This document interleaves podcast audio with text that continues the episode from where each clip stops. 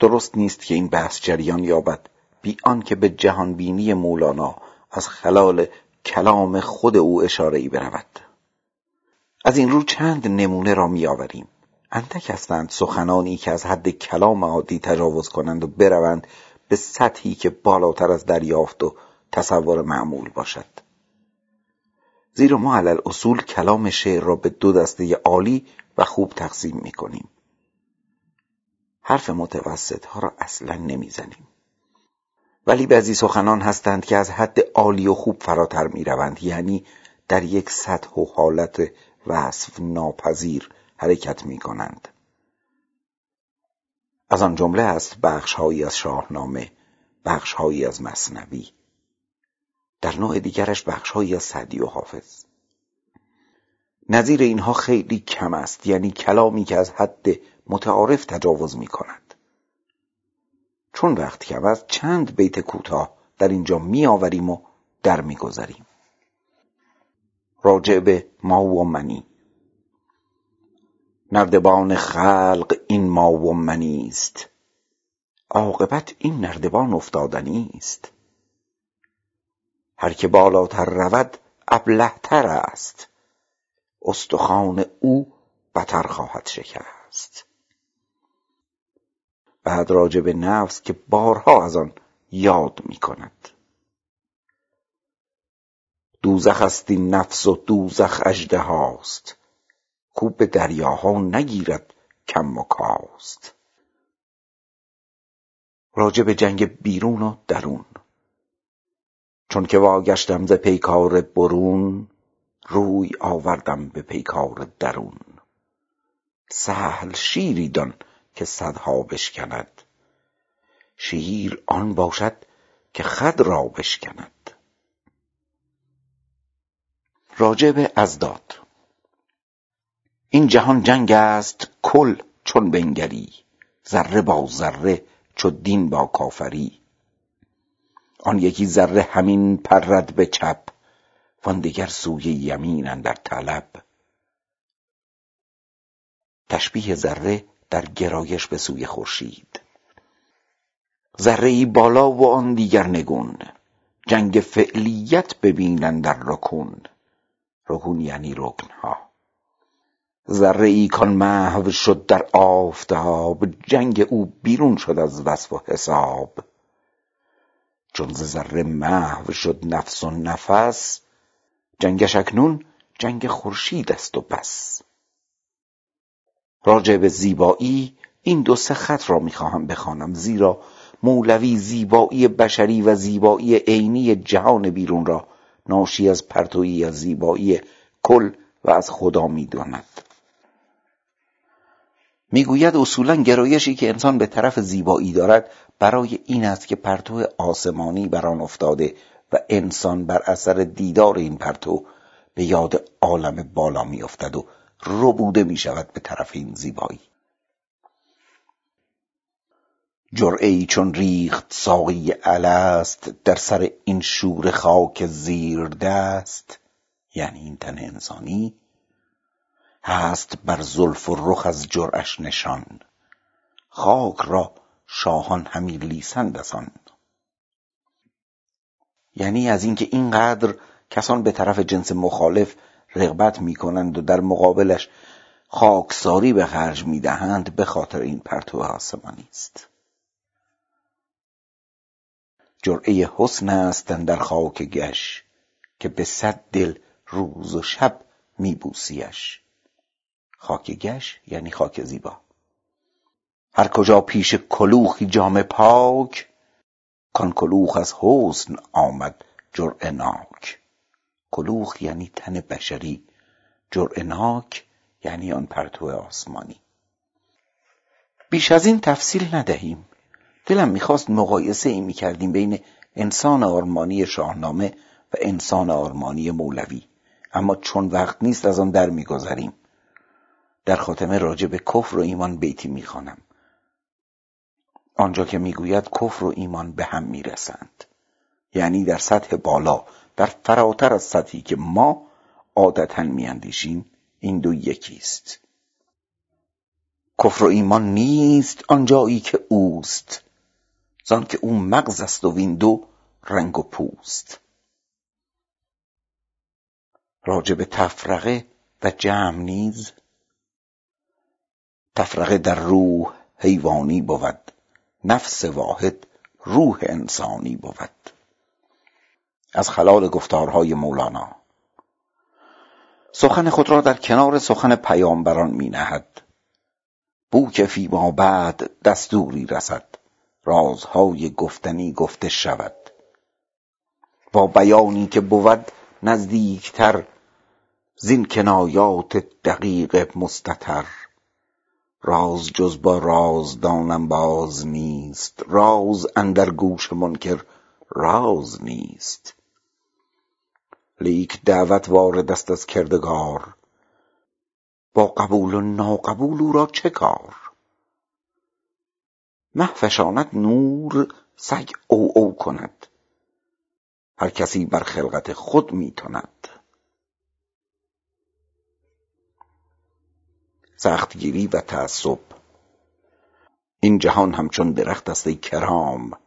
ما بر او چون میوه های نیم خام. سخت گیرد خام ها مر شاخ را زان که در خامی نشاید خاک را.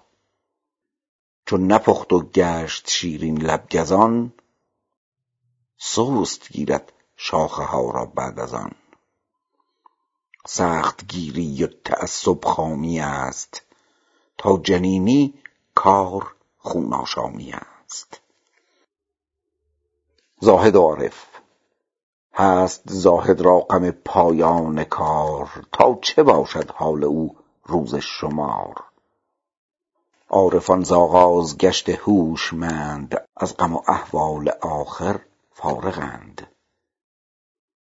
دوگانگی وجود انسان در وجود ما هزاران گرگ و خوک صالح و ناصالح و خوب و خشوک. خشوک یعنی حرامزاده. ساعتی گرگی درآید در بشر.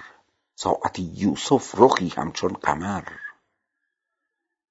می روی از سینه ها در سینه ها از ره پنهان صلاح و کینه ها. دنیای درون و دنیای برون. یا که کفش تنگ پوشی ای قوی در بیابان فراخی می روی آن فراخی بیابان تنگ گشت. بر تو زندان آمد آن صحرا و دشت. هر که دید او مر تو را از دور گفت کو در آن صحرا چو لاله برشکفت. او نداند که تو همچون ظالمان از برون در گلشنی جان در فغان. سخن کش سخن کش. گر سخن کش یابم اندر انجمن صد هزاران گل برویم چون چمن. ور سخن کش یابم آن دم زن به مزد. می گریزد نکته ها از دل چو دزد. جنبش هر کس به سوی جاذب است. جذب صادق نه چو جذب کاذب است. آدمی با غفلت خوش است. گاو گر واقف ز قصابان بدی کی پی ایشان بدان دکان شدی؟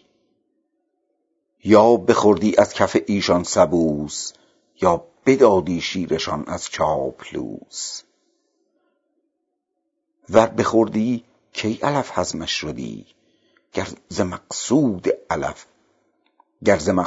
علف واقف بدی پس ستون این جهان خود غفلت است.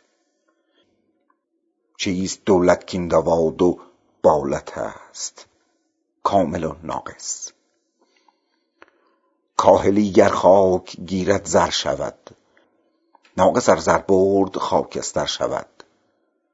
دست ناقص دست شیطان است و دیو. زان که اندر دام تکلیف است و ریو. جهل آید پیش او دانش شود. جهل شد علمی که در ناقص رود.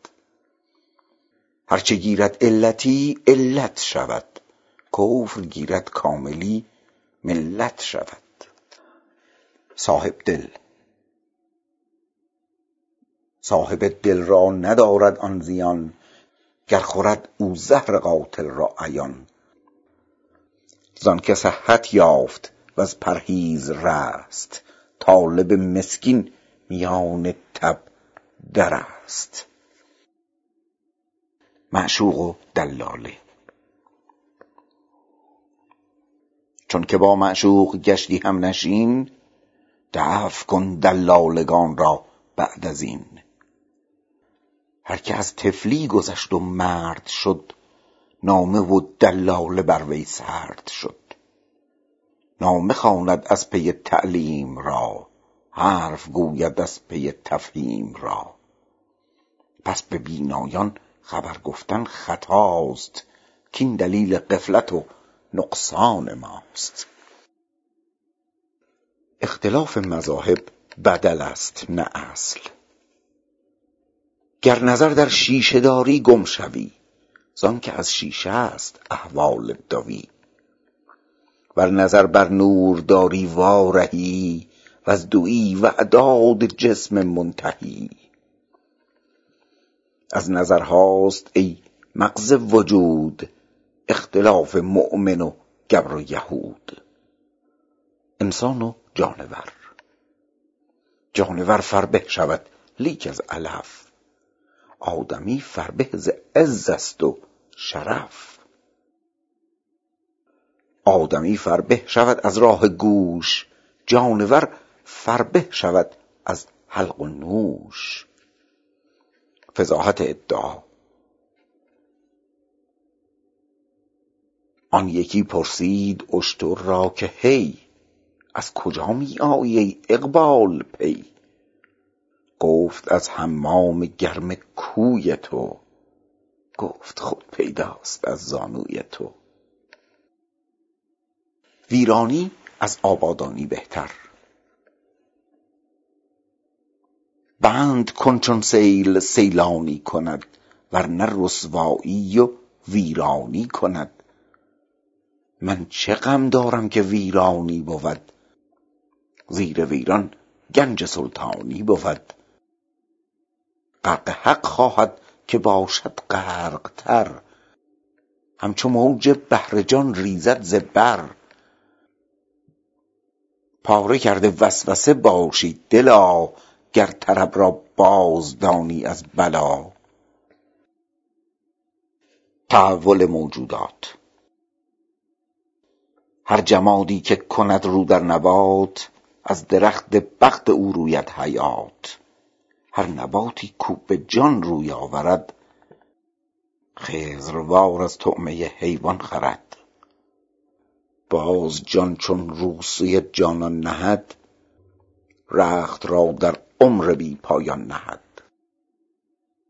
تو چه دانی ذوق آب دیدگان؟ عاشق نانی تو چون نادیدگان. گر تو این انبان ز نان خالی کنی پر ز گوهرهای اجلالی کنی. موسی و فرعون. موسی و فرعون در هستی توست. باید این دو خصم را در خویش جست.